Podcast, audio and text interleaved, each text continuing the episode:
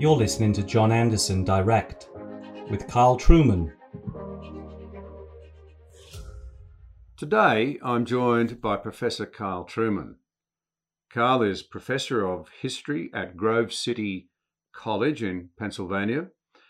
He's the author of many books on the Reformation and church history. More recently, he's written on modern cultural and political issues with books like Republocrat Confessions of a Liberal Conservative, and most recently, the widely discussed The Rise and Triumph of the Modern Self.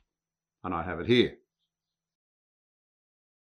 So thank you very much indeed, Carl, for joining us. It's great to be here. Thanks for having me on, John. If we could begin, your background in history has been the Reformation, that great split between the Roman Catholic Church and the Protestants a little over 500 years ago that reshaped Western Europe and has so shaped the world since. And yet you've written a book here that dissects our, our present age. I think it'd be useful just to explore briefly because so many people now decry the value of history or want to rewrite it to suit various other purposes, uh, various agendas. How does history, as opposed to, say, sociology, political science, philosophy, psychology, give us uh, a unique understanding of where we're at, of the present? Yeah, it's a great question, John. I think part of the answer is, of course, that we are all historical beings. We exist in particular places in time, uh, and we are profoundly shaped by the world into which we're born, which is the product itself of history. So, the way that uh, a 21st century Australian thinks is is different, for example, to the way that a fourth century BC Athenian would think. Question is why? The same basic biology binds us all together. But why the difference between ancient Athens and, and modern day Australia? Well, the answer is in large part historical, studying the historical processes that have led to the uh, the production of Australia, led to the way in which modern Australians think. So, part of the answer that, I think, is we're all historical beings. Uh, and secondly, related to that, uh, one of the things that I think we can all tend to do is absolutize our own age. We can tend to think that the way we think about the world is the way the world must be thought about. What historians do is relativize that. What historians do is they ask the question why are these particular people thinking in this particular way, in this particular place, at this particular point in time? And again, I think history helps us uh, answer that. Uh, one could, for example, you, you mentioned philosophy, uh, psychology, etc. One could approach the issues I look at in the book from a purely philosophical or psychological perspective. But then there's a question that would lie behind that, and that is why these philosophies, why these psychological positions at this particular point in time. And that again would drive us back to the need to, to understand our history. What are the forces, the factors that have shaped the way we think in our particular point in time? And as you were writing this, it struck me that, uh, you know, during the Reformation, that period of history that you've studied so much, there was a lot of what we'd uh, perhaps recognised today as the toppling of statues and of icons. Uh, there were heated battles over ideas in universities and in the wider society at large. Uh, it was not either an age known for toleration of different views or of even uh, freedom of speech or of conscience. I'm wondering whether, as you wrote this, you, you, you saw some similarities with some of the trends that we're seeing today in, in what amounts to a massive shift in the way people think and perceive themselves and those around them. Yes, very much so. I, I, think the thing that binds today together with the Reformation more than anything else is the fact that uh, the Reformation was, in large part, the result of a revolution in information technology the invention of the printing press in the 15th century fueled uh, the the social movements that ultimately became the Reformation. What you see in the 16th century is a dramatic reconfiguring of social relations, a dramatic reconfiguration of, of how power is understood and distributed within society, connected to this technological revolution uh, of the, the printing press. Today, of course, much of, of what we see going on around us, much of the chaos, much of the, the flux and change is also tied to a, a, a, revolution in information technology, the rise of the internet, the rise of social media. So there's a, a, definite connection or parallel, I think, between the, the social upheavals of the 16th century and the social upheavals we're witnessing today. Where that parallel, I, I'm not sure if the parallel breaks down or merely becomes much more disturbing, is that the amount of tech, the amount of information that the printing press was generating that was creating this social disturbance is minuscule compared to that which we now see today from from the internet. Uh, it's the information we receive today must be a hundredfold, a thousandfold, ten thousandfold what was possible in the Reformation. And so, if you think that we are seeing now that the kind of explosion of information that we saw in the Reformation, but maybe a hundred or a thousand times faster. That raises all kinds of questions. When you think the Reformation witnessed a hundred years of bloodshed and chaos in Europe before things finally stabilized.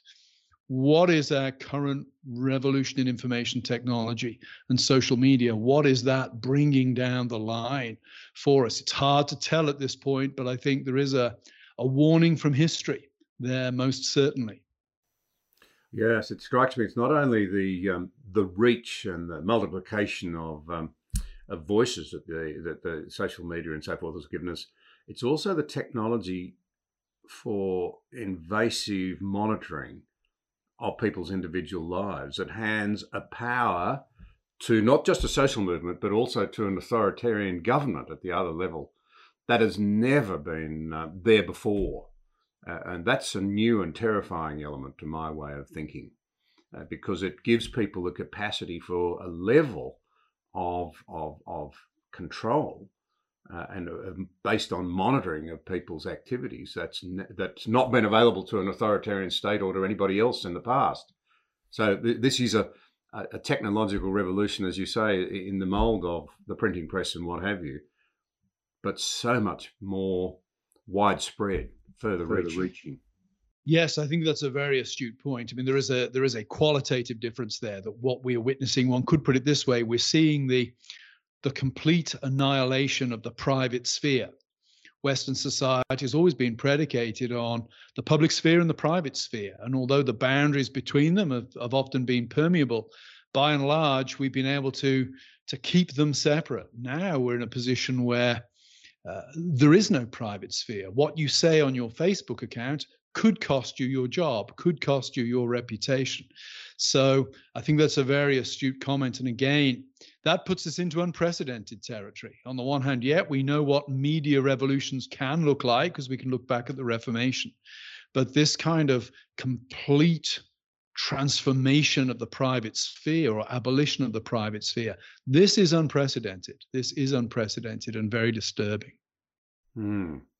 Um, so, to come to the book and set up where we might go from here, the rise and triumph of the modern self, perhaps it would be useful if you were to give us a bit of a feeling for what you mean by the modern self, because you're plainly implying that it's a different self yeah, I mean, there is a common sense way we all use the, the, the word self. I mean, I'm aware that I'm not I'm not John Anderson. You're aware you're not Carl Trueman. There's that kind of common sense uh, understanding of our what we might call our our sphere of self consciousness, and we use the term self in, in a common sense way. Uh, like that. The way I'm using it in the book, though, is is in a more technical kind of way. What I'm trying to get at with the notion of the modern self is what is it that makes modern people tick? What is it that makes us feel that life is worthwhile? Where do we ground our identity? How do we understand happiness? And I use a contrast in the book between myself and my grandfather. You know, my grandfather had what I would regard as, as a very uh, boring job. He was a sheet metal worker in the industrial heartland of England in the 30s, 40s, and 50s. He spent his day on a production line doing the same thing day in, day out pretty sure that if I'd asked him, Granddad, do you get job satisfaction? He'd have said, Sure, I I get paid a, a, a, fair day's wage for an honest day's work, and I'm able to put shoes on my children's feet, put uh, bread on the table. I'm able to meet my commitments to other people, and that gives me great satisfaction. If you ask me the same question, my intuitive response is going to be I get a real buzz out of standing in front of a class and teaching kids. I get a psychological buzz from from what I do intrinsically. And the difference between myself and my grandfather, I would say, is the difference really between the modern self and that which precedes it. My grandfather's understanding of selfhood, in my sense, was outwardly directed. He was who he was because of his ability to meet his commitments to other people. For myself, it's a much more psychological thing. It's it's how I feel. It's what are the things I do? How do they make me feel in an immediate psychological way? So, the modern self uh, of the book's title is really a, a highly psychologized self that has come to regard personal happiness as an inner feeling of contentment and fulfillment as, as that psychological sense of, of well being. Almost uh, a modern insistence, then, that you have a right to be happy, not a right just to pursue happiness. You have a right to be happy, and that plays into some of the other things I think we're going to talk about. If you if you're not happy, then someone must be to blame, but it couldn't be me. Absolutely, and of course, if you understand happiness as primarily psychological, then anyone who's hurting your feelings is a hindrance to your happiness.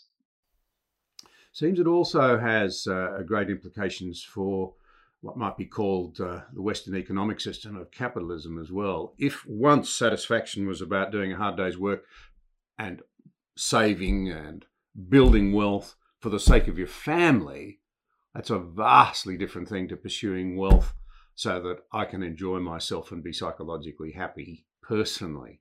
And so it has major implications, I think, too, for what might loosely be called the efficiency and indeed the morality of capitalism. Yes, I think so. And when you look at the the falling birth rates in in the in the developed world at the moment, again you see that sort of playing out. That children come to be seen as well. They're the things that consume my wealth. They can stand in the way of me being happy because they involve emotional and financial commitments that, frankly, I might not want to make if I simply want to uh, uh, be my own person. Well, now coming to, uh, you spend a lot of time uh, on um, several great thinkers. One of them is Nietzsche. Now, he famously said that God is dead. Uh, and of course, uh, you contrast uh, what he meant by that and how his atheism differs from the modern atheism, the God delusion, Richard Dawkins, um, the late Christopher Hitchens, uh, Sam Harris. There's a difference, isn't there? You you almost draw a distinction between their sort of chipper happy atheism and Nietzsche's atheism, which led him to a very dark place. Yes, I think you're absolutely correct there. There's a what I would call a sort of atheistic humanism that is represented by you mentioned Dawkins, Dennett, uh, the late Chris Hitchens. I would put Steven Pinker, the American uh, uh, academic, in that category, who have a tremendous confidence that freed from bondage to theism, freed from bondage to religion, human beings will will be able to to flourish and and live lives of of happiness and fulfillment. I think what Nietzsche saw that that I, as a, as a, Christian, can sympathize with. It's odd to sympathize with Nietzsche, but I think he's he's onto something here in a way that the the atheistic humanists are not. What Nietzsche saw is that there is a a deep darkness and a destructiveness to, to human nature in the raw that atheistic humanism simply cannot give an account of. And, and that's why I would also throw Freud into that mix as well. I would say Freud has a much more realistic understanding of, uh, of the darkness of human nature than the atheistic humanists such as Dawkins and, and company have. It would be lovely if their vision of human nature was the correct one, but all the evidence points towards a much darker picture, uh, I think. It's an interesting thing, isn't it, that uh, it's a powerful illustration of, of just how dangerous great ideas can be because Nietzsche became, if you like, uh, something of an informer for the hideous uh, emergence of fascism in the 20th century. In fact, I'm told, I, I, a historical sort of bon mot on the way through, that that when Mussolini first met Hitler, he gave him a collection of Nietzsche's books because Nietzsche saw perhaps uh, he could have joined uh, forces with G.K. Chesterton. They said, when you stop believing in God, you don't believe in something else, you believe in anything. Um, uh, and so you had this, this, this sort of, he looks into the abyss and sees that the only morality left is a struggle for power. Well, in a sense, that's fascism. It's always about power. It's, and, and there's an interesting parallel now with the obsession that you see in much of the modern debate about I want to be empowered, I want power. Yeah, I think it, what we see is to to borrow the title of of Leni Riefenstahl's uh, film of the the Nuremberg rallies, the Nazi Nuremberg rallies. What we're seeing today in politics is the triumph of the will, which is a profoundly Nietzschean title, of course. And uh, what we what we now see in in society, I think, are essentially uh, competitions for the exertion of the power of my group or my identity over yours. Everything is very red in tooth and claw. And the idea of uh, respect for difference, respect for those with whom we, we happen to differ politically, uh, is really very much at a premium at the moment because of the, the way that Nietzsche's demolition of the notion of human nature and replacement of it with this idea of the will to power has proved very, very damaging, very damaging indeed.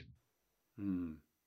I, I see what you're saying, and, and I find it chilling. Um, now, throughout uh, this book, uh, you, you use the term anti culture to describe modern Western society. Can you uh, just pad out for us what do you mean by this term, and how do we see it and identify this uh, this anti cultural trend that you refer to? Sure. The term, I borrow the term from the uh, American sociologist Philip Rieff, who's profoundly influenced by Freud in his take on culture. And Rieff argued that what we're living in today is not so much a culture, but an anti culture. In order to understand what he means by that, it's important to grasp the specific way that Rieff uses the term culture. And for Rieff, culture refers to those institutions uh, that are uh, whose purpose is to transmit the values of one generation or one age to the next. In other words, culture is, is the process by which continuity is established in society, a continuity of values, continuity of behavior, continuity of belief.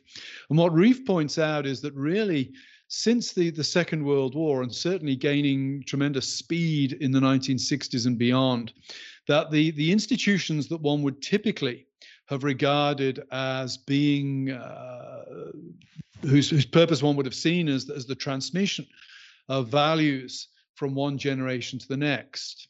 Uh, for example, the elites, the, the literary elites, the, the cultural elites, uh, uh, the political elites, they have become committed not so much to transmitting the values of the past as demolishing the values of the past. In order, the function of these cultural elites becomes not preservation, transmission, on occasion modification of the traditions of the past. It becomes uh, the destruction of the past, the destruction of those traditions. You see this very much in in Hollywood, for example, in movies which uh, would traditionally, well, certainly now, uh, mock, for example, the traditional family. Uh, mock the wisdom, the idea that the, the, the elderly are wise, uh, mock uh, the church, mock religious institutions. Most Hollywood movies that deal with these kind of uh, institutions are targeted at undermining them, at making them look ridiculous. We see it in modern art. Uh, modern art is not uh, uh, something that builds upon the the skills, the insights of the artists of the past. It's often something that pitches itself against those things. So, an anti culture is one marked by a profound disrespect and repudiation of, of the past. It certainly builds this idea in my mind that uh, in the West today we face massive external forces and internal forces at the first at the same time. We're sort of concurrently caught in a in a pincer movement uh, where, where where there's a, an enormous uh, desire to destruct everything that we uh, we've believed in as societies. Now, um, you you call Marx uh, and Darwin and Nietzsche as arguably, I'm quoting here, the most influential as fountainheads for later developments up to the present day, which is a remarkable thing to say. I mean, I often comment to people that Marx was buried in, I think, Highgrove Cemetery on a wet, drizzly day in England, and 11 people were at his funeral. If it hadn't been for others picking up the idea, he'd have been forgotten. He wasn't seen as relevant at the time that he died. And yet, uh, you know, the, his influence, as you argue, has been absolutely massive and often only dimly understood. So, uh, how can you give us a bit of a potted view of why you've identified those three people as being so important to shaping the world that we now live in? Sure. And, and, actually, just as a postscript to your comments on Marx's burial in Highgate Cemetery, had you been there that day, you'd have heard Friedrich Engels delivering an address at the graveside where he declared that within 50 years, everybody would in the world would know the name of Karl Marx. And you'd have thought that he was some weirded, beardy tramp lunatic. And of course, within 50 years, that well, that takes you up to post-Russian Revolution. Uh, Engels was weirdly prophetic, and there's a lesson there, I think, that however mad somebody seems, uh, what one one needs to to hear what's being said and take it seriously. Uh, the three of these figures uh, all have, in some ways, they all uh, set forth ideas that have now become part of the intuitions, really, of, of Western culture. All three of them, I think, are bound together by the fact that in their different ways, they call into serious question uh, the, the idea of human nature. Now, what do I mean by that? What I, I don't mean by that that they question the idea that there's something biological that binds you and me together. There's something biological that means that uh, human males can only reproduce with human females. They weren't calling into question the, the basic biological reality of human beings. What they called into question was the idea that, the, that human nature, merely being a biological human being, carried with it uh, uh, an intrinsic moral structure for Marx, morality was really just the, the function of the economic relations that applied at any given particular point in time in a society. And they were designed to, to rationalize and naturalize the, the means of exploitation that pertained at that particular point in time. For Nietzsche, morality was a contrick pulled by one group in society to make another group weak. And for Darwin, of course, Darwin's a little different. He's not so philosophical, he's a scientist. But for Darwin, uh, human nature is, is merely uh, the result of an evolutionary or sort of random, metaphysically random evolutionary process. And what we think of, of morality, morality is not something that has transcendental binding significance. It merely reflects the the needs, the exigencies of the the evolution uh, evolutionary process. So all three of them, I think, did did serious damage to the notion of, of human nature as carrying with it a, a moral structure. Then they also make individual contributions. I think for Marx, Mo, Marx's most significant contribution, certainly for understanding the politics of our day, is Marx makes all relations ultimately political. Uh, that's why you know the Boy Scouts, uh, the Girl Guides, cake baking, all of these things are now highly politicized because all of them ultimately tie back to the, the structure of society and the, the exploitation that underlies that structure.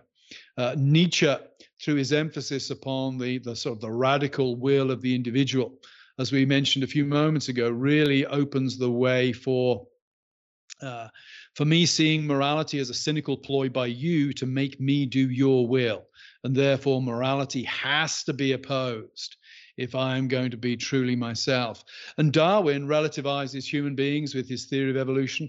And the, the genius of the theory of evolution is that for all of the complexities that underlie the theory, it's expressed in a scientific idiom, which is very powerful in the modern era. If you can express something scientifically, it carries weight. And also, it's very simple to understand on one level. Human beings look like monkeys, look like chimpanzees. The earth seems to be very old. Surely there's a connection between the two. That's a very plausible story to tell. So the three of them, in their different ways, really set up numerous aspects of, of the modern way we, we imagine ourselves and the world to be. Interestingly, as, a, as a, again, a, just a sort of an observation along the way, I've often thought to myself that uh, Darwin would have the one would have been the one who would have been most personally distressed by the way in which his work and his views was to play out in sociologically, so to speak, and politically in such ugly ways. You know, the survival of the fittest, one of the things that informed the Nazi idea, and even Hitler's refusal to withdraw. Uh, you know, when um, his his men were dying in horrific numbers, and all of his commanders were saying, "Pull them back." Uh, let them retreat, and he'd say, "No, they're not worthy of living if they're not tough enough. If they're not the, you know, the the uh, the class that deserves to survive." Uh, I think Darwin himself would have been horrified at where some of his uh, observations led thinking in the West after his death. Yeah, I would absolutely agree. I think the whole social Darwinist project, and of course, racial theory, all track back to kind of twisted perversions of what Darwin himself, I think, was trying to do. So, yeah, I think he's he's often criticized for the results of his thinking, but hey, I'm a teacher. I don't want to be held responsible for what some of my yeah. students have gone off and done. And I think we need to be charitable on that front. Yes. Um, now, to return then to Marx, we hear a lot of talk today about cultural Marxism. Uh, and I think I would be one of those who'd argue that uh, people say, oh, don't be silly, there's no such thing. Uh, it seems to me that many of the people who have pushed cultural Marxism have used the term themselves, so I don't know why we shouldn't. But a major theme of your book uh, relates to the marriage between Marx and Freud. And uh, you talk about how this has influenced the sexual revolution through thinkers uh, like Reich and, and Marcuse. Is there explanatory power that much of what we're seeing today, including in the, the sexual revolution, so called, of the 60s and 70s, of what some might call cultural Marxism? Well, perhaps first, what do you mean by sexual revolution? So we've got that right. And what are its linkages to these, these thinkers and their influence? Sure, good questions. When I use the term sexual revolution, I'm really talking about the, the dramatic transformation in attitudes to sex, sexuality, sexual behavior that's taken the West by storm since the 1960s. One of the points I try to make in the book is that when I'm talking about the sexual revolution, therefore, I'm not talking about an expansion of the the range of acceptable sexual behaviors. I'm actually talking about something much more radical than that, that the whole way sex and sexuality is understood has been dramatically transformed over the last 40 or 50 years. And central to that is this close connection that is drawn by certain Marxists, really from the 1930s onwards, between sexual morality and uh, the way society oppresses certain categories of people, which leads them then to see sexual liberation, the, de- the demolition of traditional sexual codes and notions of, of identity, as central to political revolution. And it arises out of this. Uh, you, you mentioned this this marriage of Marx and Freud in the 1930s. A group of Marxist thinkers uh, are wrestling with the problem as why did the revolution happen in Russia, which was a peasant society. And it didn't happen in Germany, where you have a highly developed industrial working class. Uh, and they've just lost a war. You know, the conditions for revolution are perfect in Germany, where it fails. And nobody would have expected it to happen in Russia because Russia was a peasant society and it succeeds. And the answer they come up with uh, is that the, the key to revolution is, is psychology the key to revolution is developing uh, this revolutionary psychology within people and making them understand psychologically the means of oppression that pertain in the societies they find themselves. And one of the the connections that a man like Wilhelm Reich or Mark, Herbert Marcuse makes is, you know, the working classes are brought up in these very strong families where the father figure is a very powerful figure. Uh, and that trains them to look for the powerful father figure when they become adults. Mussolini, Hitler, etc. This explains why the working classes are attracted to fascism on their account. So, what do we need to do? We need to demolish the family. We need to shatter the family. And of course, what marks families out more than anything else is that families are the places where sexual codes are cultivated and enforced. And therefore, by demolishing the sexual codes that underlie the notion of the, the monogamous lifelong marriage that is the foundation for the, uh, the nuclear family, by demolishing these, we can achieve political revolution. And that's sort of taken on a life of its own. It's not that everybody today has read Reich or Marcuse, far from it. But this notion that for me to be fully and freely me means that I must be able to express myself sexually in any way I wish, that really has come to grip the popular imagination. And it's because it's it involves the transformation of culture rather than a violent sort of proletarian revolution. It's often referred to as, as cultural Marxism, which can sometimes be a cheap shot when it's thrown by critics, but also has a, a certain very definite ring of truth to it in many circumstances as well. Hmm. And uh, you, you refer to Freud. You say his fingerprints are all over the Western culture of the last century, from university lecture halls to art galleries and television commercials. How is modern society Freudian? Yeah, good question. I think two obvious ways. Uh, one, the fact that we now tend to think of sex as identity. That's that's Freud. Freud is the man who really uh, says, you know, that that inner space, those feelings we have that we tend to think of as defining who we are. At at the foundational level, they're sexual. So, in, in short, you are your sexual desires.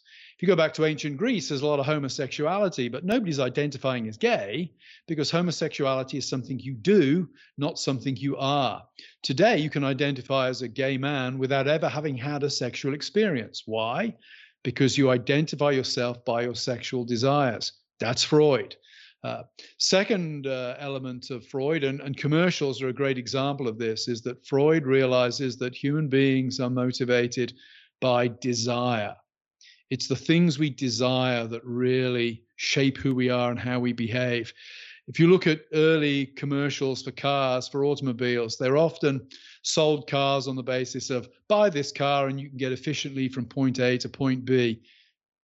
I drive a little sports car. I don't want to drive a car that gets me efficiently from point A to point B. I want to drive a car that feels good to drive, that sends out a certain image.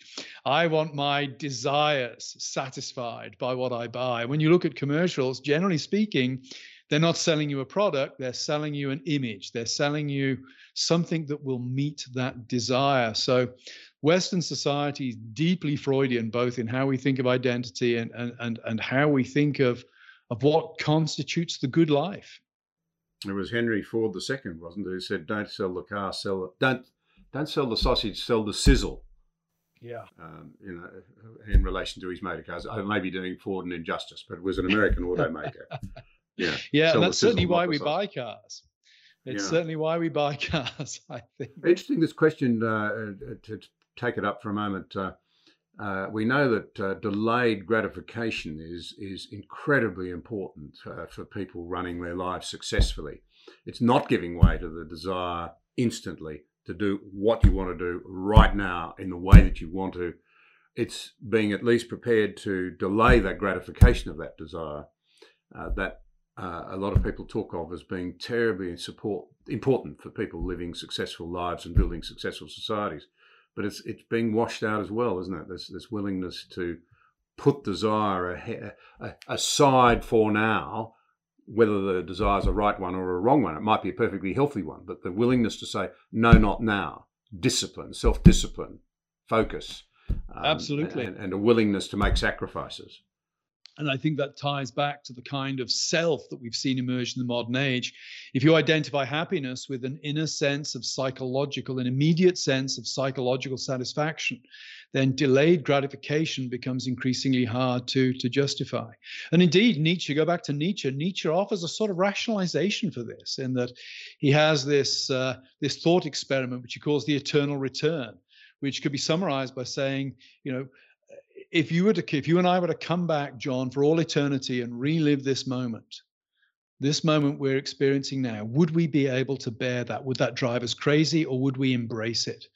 And the tendency of that kind of thinking is to make every moment one of ecstasy. I want to maximize my ecstasy in any given particular moment because there is no ultimate purpose in life there are only moments of pleasure that one can grasp in life. So rather than building up a business so that you can pass it on to your children so they will have some sort of security for their future, why bother? If it's all about me in this moment, then I'm going to put it on my credit card. I'm not going to scrimp and save. I'm going to buy it now.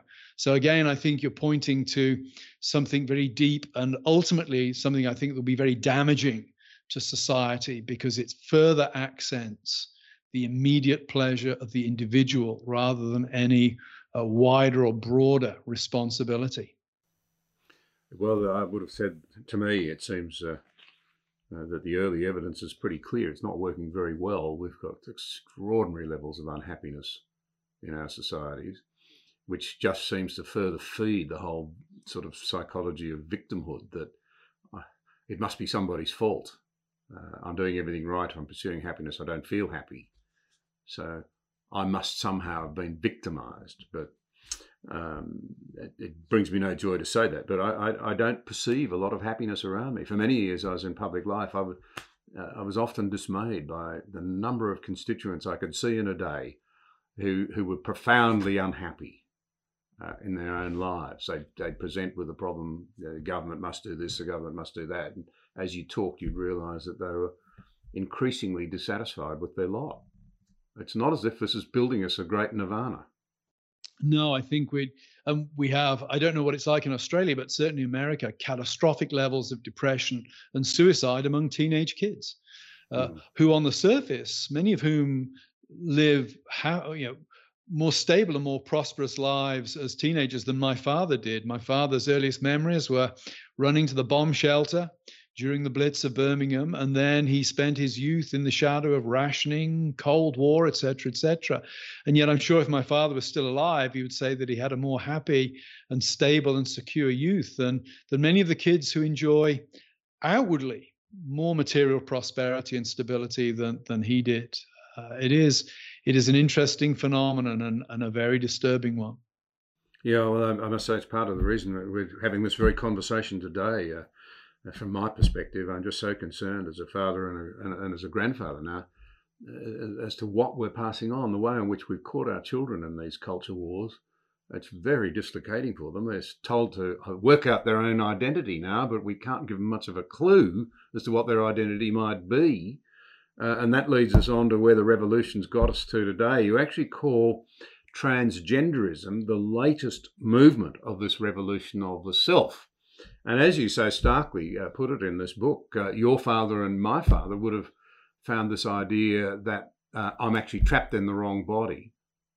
Uh, I, am I'm, I'm I'm a woman trapped in a man's body, or vice versa. I want to change they would have found that incomprehensible. I mean, there's no other way of putting it. And I think it would be fair to say that in Australia, outside the circles of the elites, this is deeply troubling. How did we get here?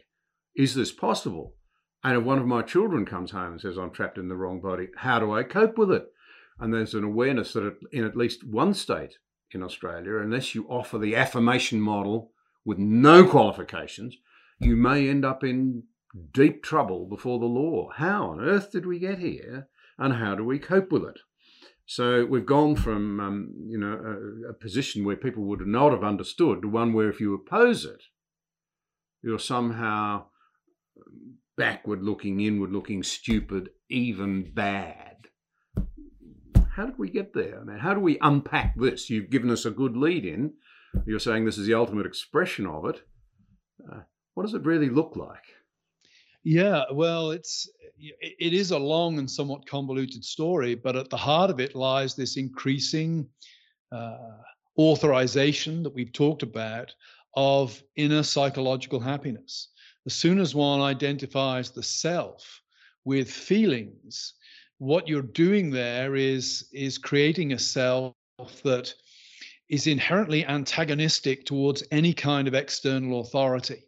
And what we've seen over the last 300 years is the slow erosion of external authority uh, in relation to those internal feelings to the point where the reason I call transgenderism the latest movement in this in this revolution is you know what was left at the turn of the 20th and 21st century what was left of external authority? Well to an extent the body You were still born with a particular body. You were still born a boy or a girl. Well, that's fallen now too, because guess what? We've decided to turn gender into a psychological construct and detach it from anything physical. So that's on one level quite bizarre. It's unprecedented in human history. It's very disturbing because, unlike other debates, uh, I, I, mean, I've said this to numerous people on, on a number of occasions that, you know, if my neighbors happen to be a, a married gay couple, I may disagree with that. I may find that problematic in terms of my own religious convictions, but it doesn't do me any harm, shall we say. As Thomas Jefferson would say, it neither picks my pocket nor breaks my leg. Transgenderism, of course, is transforming public space. It's transforming women's sports. It's transforming uh, public and school bathroom policy. Uh, transgenderism is this moment when the revolution of the self starts to affect everybody. It starts to invade the last vestiges of private space that we have. It's very disturbing. You rightly point out that uh, I think it is. It's an elite project being driven by the elites. The problem, of course, is that the elites are elites and they tend to control the means by which culture is formed and influenced. It's an anti culture and they can hold all the levers of power. And also, the other irony of this rather radical subjective notion of selfhood is you cannot have a society where everybody decides who they are as an individual because some identities contradict other identities. Somebody's got to referee the shooting match. And so we end up with this rather odd situation that you've alluded to, where a radical libertarian view of the self, hey, I can be whoever I feel I am or whoever I want to be, leads to an oddly authoritarian form of government. Uh, you referred to one of the Australian territories as, as introducing sound like fairly draconian measures uh, on on enforcing this kind of identity politics. Well, on the one hand, I find that I find that disturbing and obnoxious. On the other hand, it makes sense because somebody's got to enforce these psychological identities, and it's going to guess what? It's going to be the psychological identities that the the elites in our society favor. The rest of us, in our private lives have to pay the mortgage on this experiment. Uh, but the elites will impose it on us, I think, regardless.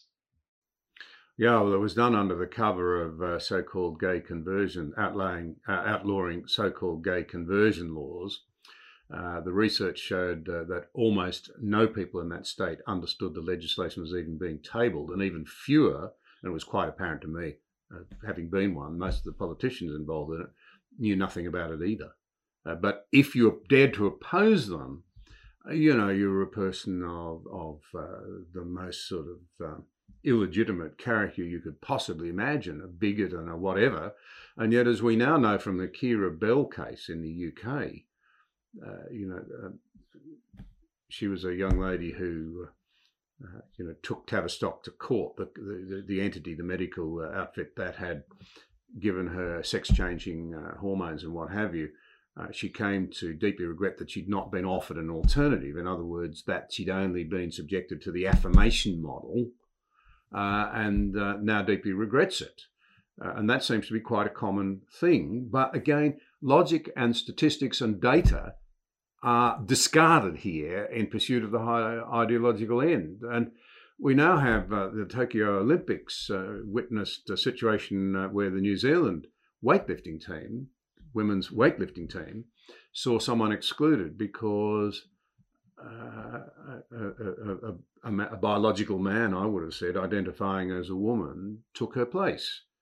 And I can understand how that young lady and her family would feel very let down, to put it mildly, and very confused by that.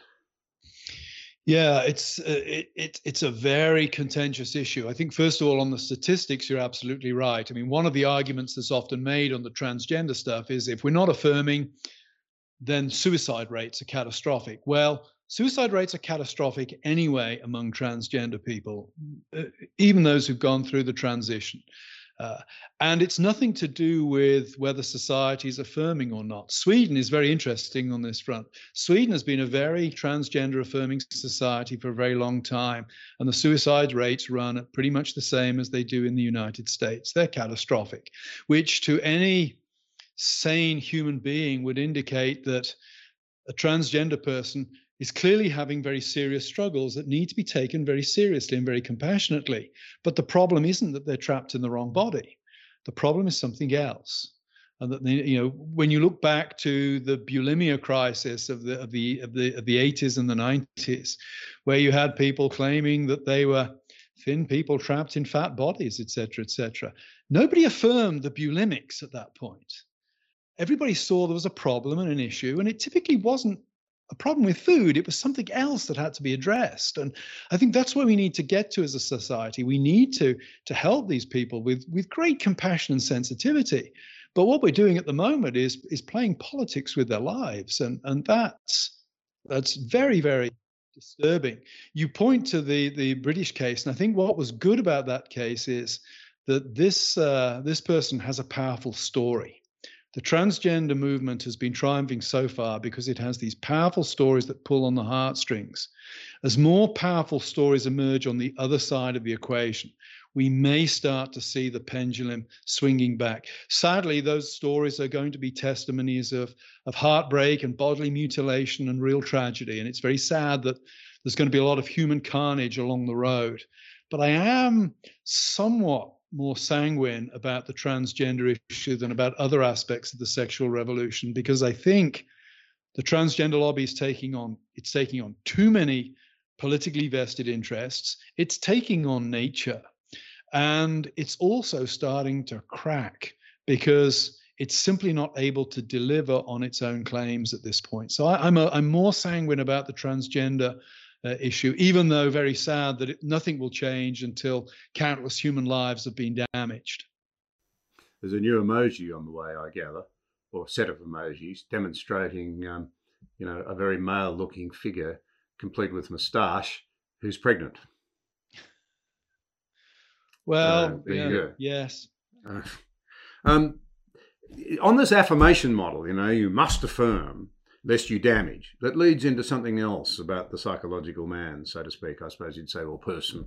Um, freedom of speech, freedom of conscience, freedom of religion, all of the freedoms, it's hard to put a hierarchy on them. They go together, I think, uh, uh, along with freedom of assembly and, uh, and so forth. Um, they're all under attack now, really, uh, in the UK uh, in the US, in Canada, in Australia, certainly in New Zealand, particularly the, interesting, isn't it? The Five Eyes countries, as they're known. Uh, under the pretext uh, of preventing harm, these things are under attack. And there seems to have been over the last decade, particularly, uh, uh, you know, amongst young people, uh, a loss of the idea of, and, and, recognition of the significance of freedom of speech. It's now, you know, um, you, you should only be free to say things that do no harm which is very different indeed. Um, I often say to people, actually, many of the most painful moments in my life are when somebody's told me a, a raw truth that I've either not recognized or been in denial about, and I've had to work it through, and it's been very painful, and I've resented it. But now we're tending to make these sorts of, um, if you like, honest contributions when we give one another character references. Sometimes, you know, the old saying, uh, you know, what I'm saying doesn't mean I don't love you. It may be because I do love you. You need to hear this. But no, you can't do that because you may be harming people in this new age. And you, you analyze this rise of um, the psychological man, the triumph of the therapeutic, the persuasive concept of psychological harm.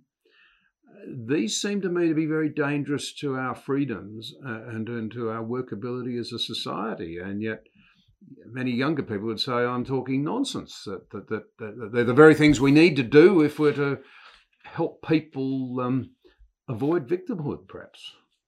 Yeah, and I think you've given a very good summary there of, of how a lot of the younger generation think about these things. When you think about, you know, the great apostle of freedom of religion in the United States, Thomas Jefferson, his famous statement, you know, what does it matter to me if my neighbor believes in one God, 20 gods, or no gods at all? It neither picks my pocket nor breaks my leg. Jefferson's sense of selfhood was connected to uh, his freedom from bodily harm and his freedom to own property. Uh, that was the, the underlying notion of the self. Now we live in a world where the self is understood in these psychological terms. Of course, harm has been itself dramatically psychologized. So speaking words that that interfere with my inner sense of psychological happiness becomes the equivalent of violence, as we've we've heard over the last uh, two years. We we hear about words being uh, the equivalent of violence, doing harm. Uh, and I think that is is worrying on a number of fronts. One, as you rightly pointed out, there's a pedagogical dimension to this that that one grows up by colliding with ideas that you don't want to listen to, whether they're philosophical ideas in general or whether uh, particular suggestions relative to your own personal attitudes. Uh, we grow as human beings by uh, by being transformed by ideas coming at us from the, the outside. Uh, secondly, to return somewhat to an earlier answer I gave, uh, who gets to define harm in this context? Uh, it, it, tends to be those with the best lobby groups. It tends to be those with their uh, hands on the levers of cultural power. So what you see is a kind of totalitarianism or authoritarianism on the horizon. And that leads me to the third thing that's most worrying about the situation which we find ourselves in that for, for guys of my generation and yours, John, I think the the fear was always of authoritarian governments. It was, you know, I grew up in the shadow of the Cold War in Europe. The, the, the great fear was an authoritarian or worse still, a totalitarian government taking over and controlling speech. What we're seeing now is big business controlling speech. Amazon yeah. has the power to pull Ryan Anderson's very uh, moderately worded criticisms of the transgender movement, his book, When Harry Became Sally, Amazon has the power to pull that book and sending a signal that anybody else who writes a book like this, you're not going to be able to sell it on Amazon that sell 90% of the books in the United States. So you're not going to find a publisher. No publisher wants to publish a book where 90% of the, the potential market is already off limits before the book uh, emerges from the printing press. So the third thing that's really worrying to me at this point is our speech is going to be restricted by people for whom there's no democratic accountability at all. And I'm not sure that political philosophers have yet wrestled with this at a depth that allows us to think about a solution. Um, big tech, to go back to the information technology revolution we began with, you know, the printing press created this explosion of freedom of speech. Big tech is actually in danger of leading to its dramatic restriction at this point. And I think that's a very, very worrying development. This is very interesting, isn't it? Because uh, this new authoritarianism that you talk about, part of its mantra is that you must not offend. Mm. So you can, you know, by by hurting people emotionally, you are harming them. Therefore, you know, all sorts of things that we believed in in the past, including a lot of Christian belief, the foundation, very foundations of our society, can be harmful. So you mustn't issue. But there's a the flip side of the coin is not only the censorship that you talk about. There's something worse.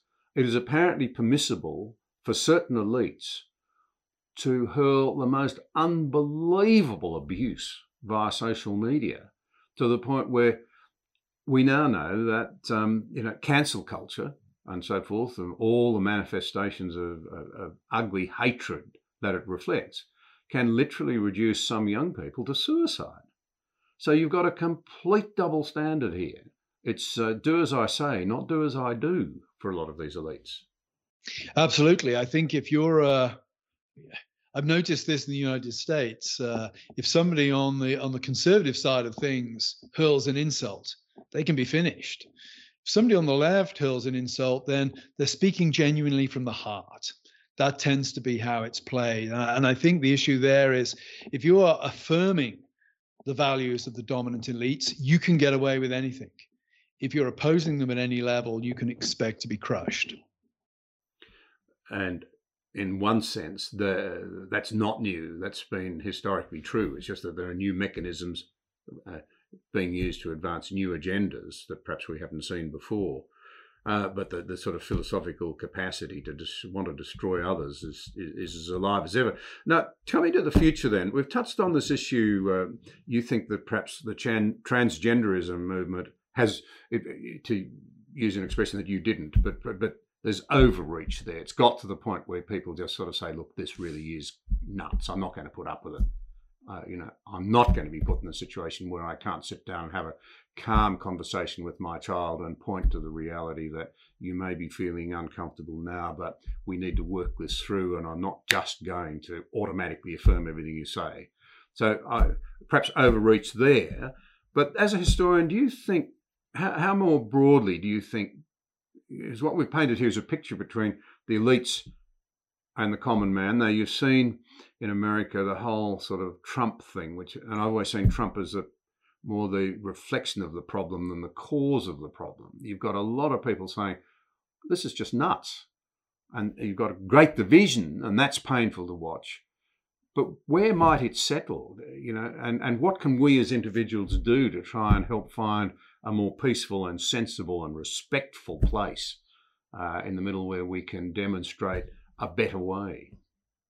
Yeah, very good question. If I had the answers to that, I could write a bestseller and be a very rich man, I'm sure. uh, I, I, think that you're absolutely right in seeing Trump as as reflecting a division that already, you know, Trump only got elected because the country was already divided. Uh, so that, that's a, a very astute uh, observation. I think in general, when we look at Western civilization, you know, as a historian, you can look back across the centuries and there are societies and civilizations that commit suicide and there are those that pull back from the brink. The only way of telling which is which is to see whether they put the pistol back on the table or whether they pull the trigger. Yeah, right up until the very last minute, you don't know. So it's possible Western civilization might simply fall apart.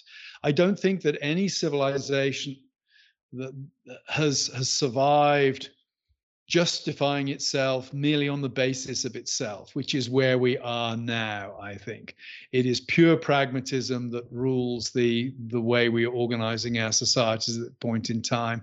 And I think that's a very precarious place to be. And a lot of the instability we see around us derives from the fact that we can only appeal to the way things are. There's nothing greater or larger that we can appeal to in order to justify how we do things. So, on the big scale of society, who knows where it's going to go? I think the signs are not good at the moment, but we could pull back from the brink. What can we do as individuals? Well, first of all, I think we can certainly model in the way we operate and act in relation to others. Uh, ourselves, that which we would wish to see in others. So I think there's a sense in which we have an obligation ourselves, even in the face of great provocation, to behave with moderation, politeness, uh, and and be as as civilized and civilizing as we can. And also, I think focus on the local. There's a limit to what any of us can do at the national level. Most of us just have a vote. In fact, in the States, I'm a green carder. I don't even have a vote at the moment. So there's not much we can do at a national level. But we can make a difference in our local communities uh, we can be good members of our local communities. We can be involved in the lives of our neighbors, of those around us. I can be involved in the lives of my students at college. I can open my house for hospitality. And I like to think that, you know, if there's an analogy, perhaps in the more recent past, you know, Eastern Europe, where was thoughtfulness? Where was decency? Where was humanity maintained in Eastern Europe? Underground at the local level pockets of resistance. And that's what I think we need to be thinking about, uh, certainly in the immediate future. Uh, we've lost the levers of cultural power nationally, but we can certainly be influences in our local communities. Yeah, let's. Uh, if we could, um, as we move towards the end of what's been a fascinating conversation, uh, to give you a, a little scoopette for what it's worth, an Australian academic and historian, uh, has written a review. It's not been published yet, but I intend putting on my website as soon as it is. He refers to this book of yours as probably, and I'm quoting, the most comprehensive, interesting, and true account of the origins of the modern world that's been published in the last 20 years. That is, this century. So he's very generous about it. I mean, I, I would join him in being generous about it. But there's more to it, to you and your perspectives. You're also an ordained Christian minister. So can I, you know, give you the opportunity to say, how would you say that Christianity can throw light uh, on on on our cultural situation and a better way forward. I mean, it's being rejected at the moment. It's being painted as part of the problem, as harmful because it ha- lays down dictates about how we ought to live, uh, and yet there's something about a need, as I see it, for a desperate return or a desperate need for a return to some external reference points uh, and to uh, a firm foundation for affirming the dignity and the worth of each individual, whether you like them or not, is irrelevant, really, to the way in which you ought to respect them as fellow human beings, as I see it, sharing your broad faith. I'd, I'd love to just give you an opportunity to really uh, give some heartfelt thought uh, expression to how, how you think, contrary to the modern narrative, in fact, Christianity offers a way for us to return to a decent humanity? Yeah, good question. Uh, I think a number of ways. One, I'm mindful of what Jesus himself says By this will all men know that you're my disciples, by the love you have for each other. So I think there's a sense in which part of the answer, John, would be the church needs to be the church. The church needs to be the model of a truly loving community. That's sort of basic. And one of the things I've noticed again with with the young people I interact with at college is they want to belong. They want community. I actually think that a lot of the success of the LGBTQ movement has been that it offered lonely people looking for something to believe in and something to belong to a community to belong to. So I think one thing the church needs to do is to recapture the notion of being a community. We can testify, if you like, to the truth of Christianity by being powerful, loving local communities. Secondly, I think at a philosophical level, one of the, the things that, that, that I'm absolutely confident of is that most people have an intuitive sense of right and wrong. It may be twisted, it may be perverted, it may be darkened. We may disagree on what is right and wrong, but most people have an intuitive understanding that some things are right and some things are wrong. And in discussion, I think Christianity gives a reason as to why that should be so. Uh, and I think there's a there's a there's an opening there when when postmodernism postmodern relativism, relativism collapses under its own weight, maybe not as a cultural project, but for individuals, then Christianity, I, I think, can can speak to individuals and, and help explain to them why they think the way they do, why their intuitions are the way they are. Uh, and thirdly, I think that uh, Christianity is also committed to the public good.